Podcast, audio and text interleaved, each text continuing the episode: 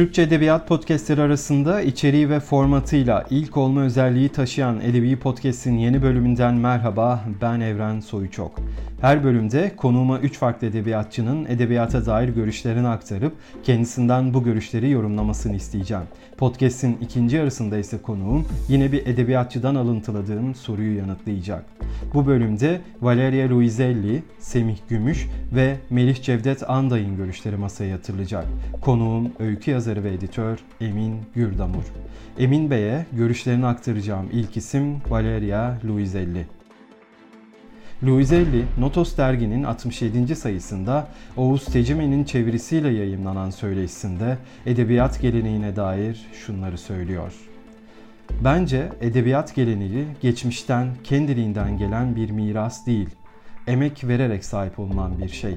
Edebiyat geleneği yavaş yavaş özümsediğimiz bir şey. Sıkı çalışmayla, sürekli pratikle, taklitle, özellikle de çok okumayla. Başka bir deyişle edebiyat geleneğiyle ilişkilenmek, yazmaya her oturduğunuzda naifçe tekerliği icat ettiğinize inanmadan kendi yaratıcı özgürlüğünüzü korumaktan geçer. Luiselli'nin söylediği çok önemli. Edebiyat her şeyden önce bireysel çabayla elde edilebiliyor edebi bir nitelik bireysel çabayla elde edilebiliyor. Herhangi bir birikimin, herhangi bir ekolün, herhangi bir hazır bulunan mirasın üzerinden nemalanarak bu yolculuk devam etmiyor. Uzun soluklu olmuyor. Yakın zamanlarda TRT e, arşivde Cemal Süreyya'nın bir eski konuşması çıkmıştı. E, orada çok önemli bir şey söylüyor şairimiz. Türk edebiyatının tanzimatta yani modern Türk edebiyatının başlangıçta zengin elitlerin elinde olduğunu yani tanzimat dönemindeki bütün e, yazarlar, şairler hatta Cumhuriyet'in başına kadar paşa çocuklarıdır. Yani Ömer Seyfettin bir yüzbaşıdır. Hani oraya kadar getirirsek daha oraya kadar gelen bütün isimler de öyle. Varlıklı aileler ve gerçekten bir edebi yetkinlik ortaya koymuşlardır. Fakat 1920'lerde 1950'lerde Türk edebiyatı yazarlık meselesi kırsala doğru daha yoksulluk içindeki insanlara doğru kanalize olmuştur diyor Cemal Süreyya. Çok önemli bir tespittir ve bunun bu edebiyatın hiçbir kanonun bir tekelin elinde olmadığının da delilidir. Yani kim daha iyi çabalarsa, kim bu işe kendini verirse, kim kendi içine doğru yürüyüşleri edebi yürüyüşleri cesur bir şekilde, kazıları cesur bir şekilde yaparsa Orada edebiyat parıltısı ortaya çıkıyor. Bu açıdan Luiselle'nin dediği çok isabetli bir ifade. Fakat e, o sözün içinde pek çok anlam da ihtiva ediyor. Kişinin yazarlık yolculuğunda, edebiyat yolculuğunda hatta sanat yolculuğunda ona dışarıdan hiçbir insanın, hiçbir katkının, hiçbir birikimin katkı sunamayacağı bir eşik var. O eşiği kişinin, yazarın, sanatçının tek başına, kendi emeğiyle, kendi çabasıyla aşması gerekebilir, gerekir. Orada işte ilham da dıştan gelen bir şeydir. Halbuki her şey çabadır, her şey metnin üzerine odaklanmaktır. Metni yine insanın kendi iç dünyasından gelen ilhamlarla beslemektir diyebiliriz. Bunun haricindeki bütün katkılar ona renk katabilir, onun formunu belirleyebilir fakat temel olarak kişinin kendi çabası esastır. Kendi yolculuğunda insanın kendi adımları, kendi e, bireysel yaratıcılığı her şeyin önündedir ve edebi yetkinliği bu belirler diye düşünüyorum. Semih Gümüş, Bağını Yıldıran Genç'in yaşayan edebiyat için kendisiyle yaptığı söyleşide öykü ve roman türlerine karşı bakış açısını şu ifadelerle dile getiriyor. Ben okur olarak öyküyle roman arasında bir seçim yapmıyorum aslında. İkisini de okumayı seviyorum ama ikisi birbirinden çok farklı türler. Öykü de bir düz yazı türü olmasına rağmen romandan çok şiire yakındır denir. Doğrudur da. Ben de öyle düşünüyorum. Türler arasında bu isimlendirme ve bu sınırların ihlali birbirine yaklaşmaları, uzaklaşmaları yani öykünün bazen şiire, bazen felsefeye, bazen romana e, yaklaşıp uzaklaşması veya romanın hakeza öyle. Bütün bunlar aslında daha sonra bu e, yazarın eserine konulan at. Yani bu yazar için de böyledir. Oturup da büyük bir eminlik içinde yazdığı metnin türünü belirler mi yazar? Bunu belirlerse yaratıcılığı, metni ne kadar yaralanır bu tartışma konusudur. O açıdan e, bunlar ikincil meselelerdir. Asıl olan bir insanın bir meseleyi oturup anlatmasıdır veya bir şairin e, şiirini yazması gibi. E, fakat bu her zaman konuşulmuştur. Bu biraz sanatın içine egemen bir konu olarak akademi tarafından sokulmuş meselelerdir bunlar. Fakat dediğim gibi sanatçının, yazarın birincil meselesi değildir. Yani bu uzun hikaye midir, roman mıdır? Batı'da bunu kelimelerle sınırlandıran, kelimelerle o çizgiyi çekme çabaları var. Fakat romanla öykü arasında temel politik başka bir fark daha var. Yani birisi bir ağaç gibi, birisi bir filiz gibi. Hani öykü bir filiz gibi. Çok fazla dağıtma imkanınız yok. Odaklanmanız gerekiyor. Bütün bunları yazar, yani benim şahsi görüşüm bu. Yazar oturur, kendi meselesini, kafasındaki kurguyu, karakterleri, metni metnin kaldırdığı kadar yani ne kadar su alıyorsa o kadar su kadar. Buna göre yazar. Metin kendi yolunu belirler, biçimler. Kurgu kendi kendini inşa eder bir yerden sonra. Orada siz dışarıdan bir de bu biçimlerle ilgili bir müdahale içine girerseniz bir metne karşı bu metni yaraladığı kanaatindeyim ve zaman zaman okuduğumuz kimi metinlerde, kimi e, romanlarda, öykülerde bu tür bir anda meselenin kapatılması, karakterin bir anda örtülmesi, hikayenin bitirilmesi veya bitirilmesi gerekirken uzatılması gibi okura da kolayca yansıyan yani ortalama herhangi bir okura bile kolayca yansıyan kimi aksaklıklar olarak baş gösterebiliyor, ortaya çıkabiliyor. Bu açıdan e, benim kanaatim şu yazarın birinci derdinin bu olmaması, asıl derdinin kendi iklimi, atmosferi, karakterlerinin olması Diğerlerine akademi, kuramcılar, kuram üzerine kafa yoranlar, yazı yazanlar e, o mesele üzerine fikir beyan ederler. O meseleyle ilgili açılımda bulunurlar, anıştırırlar, metinler arasılık yaparlar. Fakat yazar kendi ruhani yürüyüşünü, sezgisel yürüyüşünü, yaratıcı yürüyüşünü bütün bunları dikkate almadan sürdürür diye düşünüyorum. Melih Cevdet Anday, Varlık Dergisi'nin Şubat 1950'de yayımlanan sayısında geçmiş edebiyatımız bugünün insanı doyuracak bir edebiyatın geleneğini kuramamıştır diyor ve ekliyor. Bugünkü Türk sanatkarları işe yeni baştan, en baştan başlamayı göze almak zorundadır.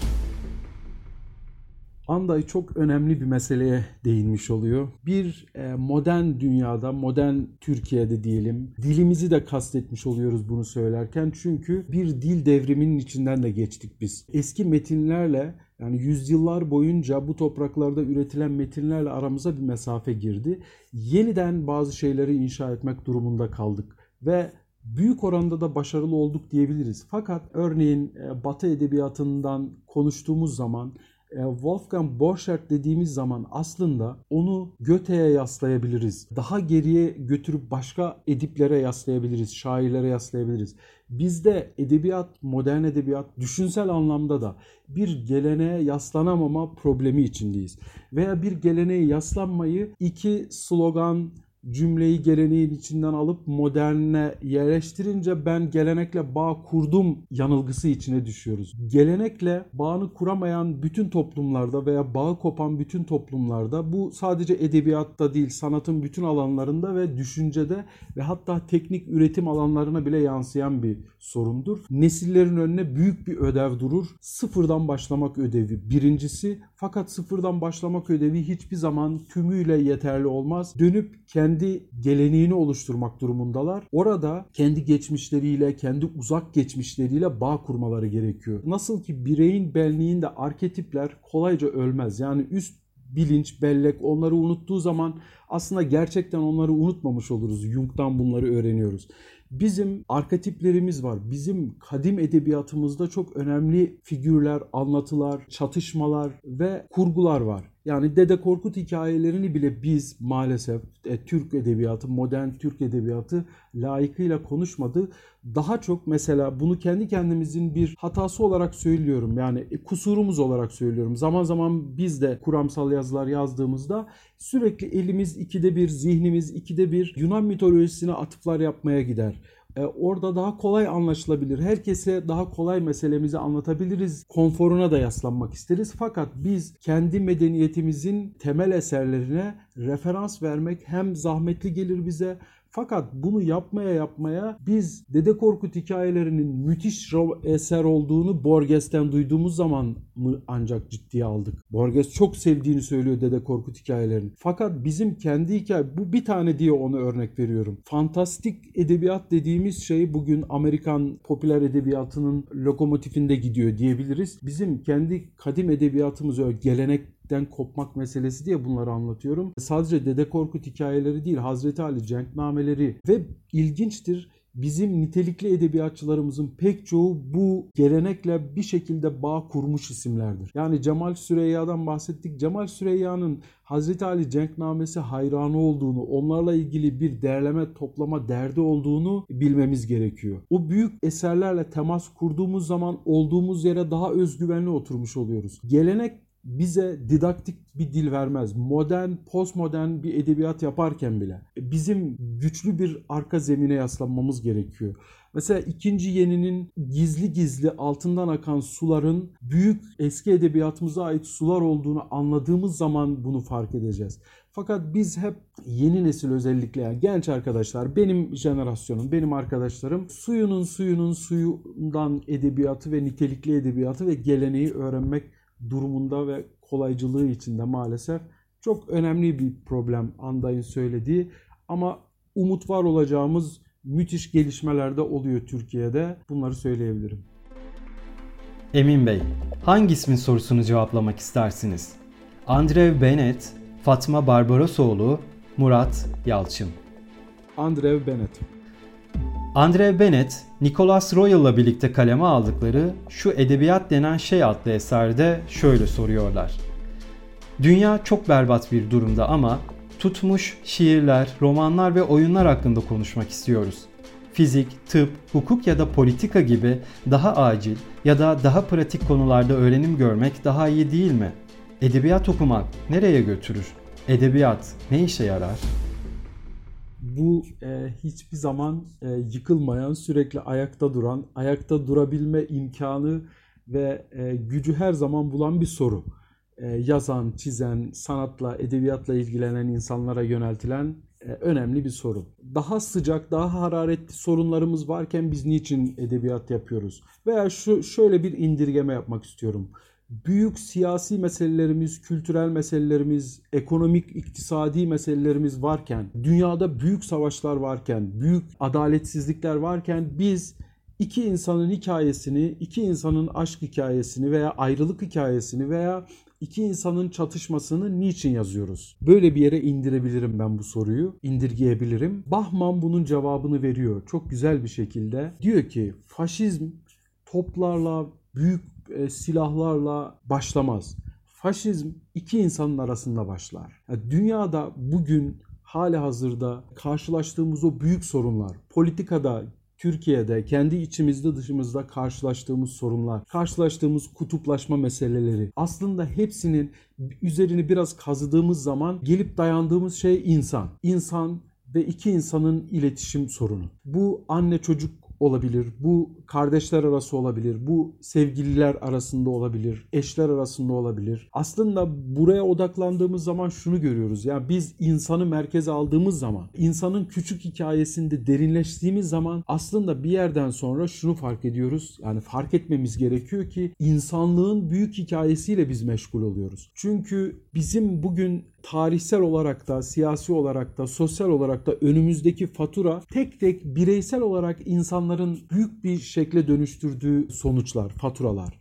O yüzden bir edebiyatçı, bir sanatçı edebiyatla ilgilenirken yani insanda kazı yaparken kendi içine doğru veya roman karakterleri veya öykü karakterlerine doğru cesur adımlar attığında, cesur yüzleşmelere imza attığında aslında dolaylı olarak bana göre dolaylı değil ama hani daha anlaşılır olsun diye söyleyeyim. Aslında Türk politikasına da hizmet ediyor. Türk ekonomisine de hizmet ediyor. insanlığa da hizmet ediyor. Burada ama edebiyatçının, sanatçının sürekli bu eleştirilerle karşı karşıya kaldığını tarih boyunca görüyoruz. Kimin daha çok e, örneğin şöyle bunu da formülize edebiliriz. Bir insanın memleketine faydası, insanlığa faydası neyle ölçülür? Yani onun politik meşguliyetleriyle mi ölçülür yoksa kendi tutturduğu bir yolda işte sanatçı olarak disiplinli bir şekilde insana doğru yaptığı derin kazılarla mı daha çok faydası olur insanlığa? Bu sorunun cevabı ilginçtir. Adalet Ağaoğlu gibi. Bazı isimler Türk e, siyasetinde çok yakın zamanda yani 100 yıl içinde bunları Necip Tosun'un e, son Edebiyat Atlası kitabında hepsini derlemişti bir makalenin içinde. Pişman olan siyasetçiler yani uzun yıllar siyasetle, bakanlıklarla filan meşgul olan ya yani edebiyata, kültüre, sanata ara verip büyük büyük bakanlıklar icra eden insanlar yolun sonunda dönüp memlekete benim e, katkım, hayrım şu iki kitaptan ibaretmiş dediklerini görüyoruz örneğin. Bu bence bütün hepimizin yolunun sonunda söyleme ihtimali çok yüksek olan ifadedir. Bu açıdan ben sanatın kendi yolunda, kendi mecraında akmasının büyük insanlık hikayesine, büyük insanlık yaralarına ve güncel hararetli sıcak problemlerimize bile uzun vadede merhem olabileceğini düşünüyorum. Aslında düşünmüyor, inanıyorum buna diyebilirim. Edebiyata dair tartışmalı görüşlerin yaşayan edebiyatçılar tarafından tekrar ele alındığı edebi podcast burada sona erdi. Emin Gürdamur'un biyografisine, eserleriyle ilgili bilgilere, bu bölümde alıntılanan görüşlerin kaynaklarına podcast'in açıklama kısmından ve edebi.blog'dan ulaşabilirsiniz. İki haftada bir yayınlanan Edebi Podcast'in yeni bölümlerinde görüşmek dileğiyle.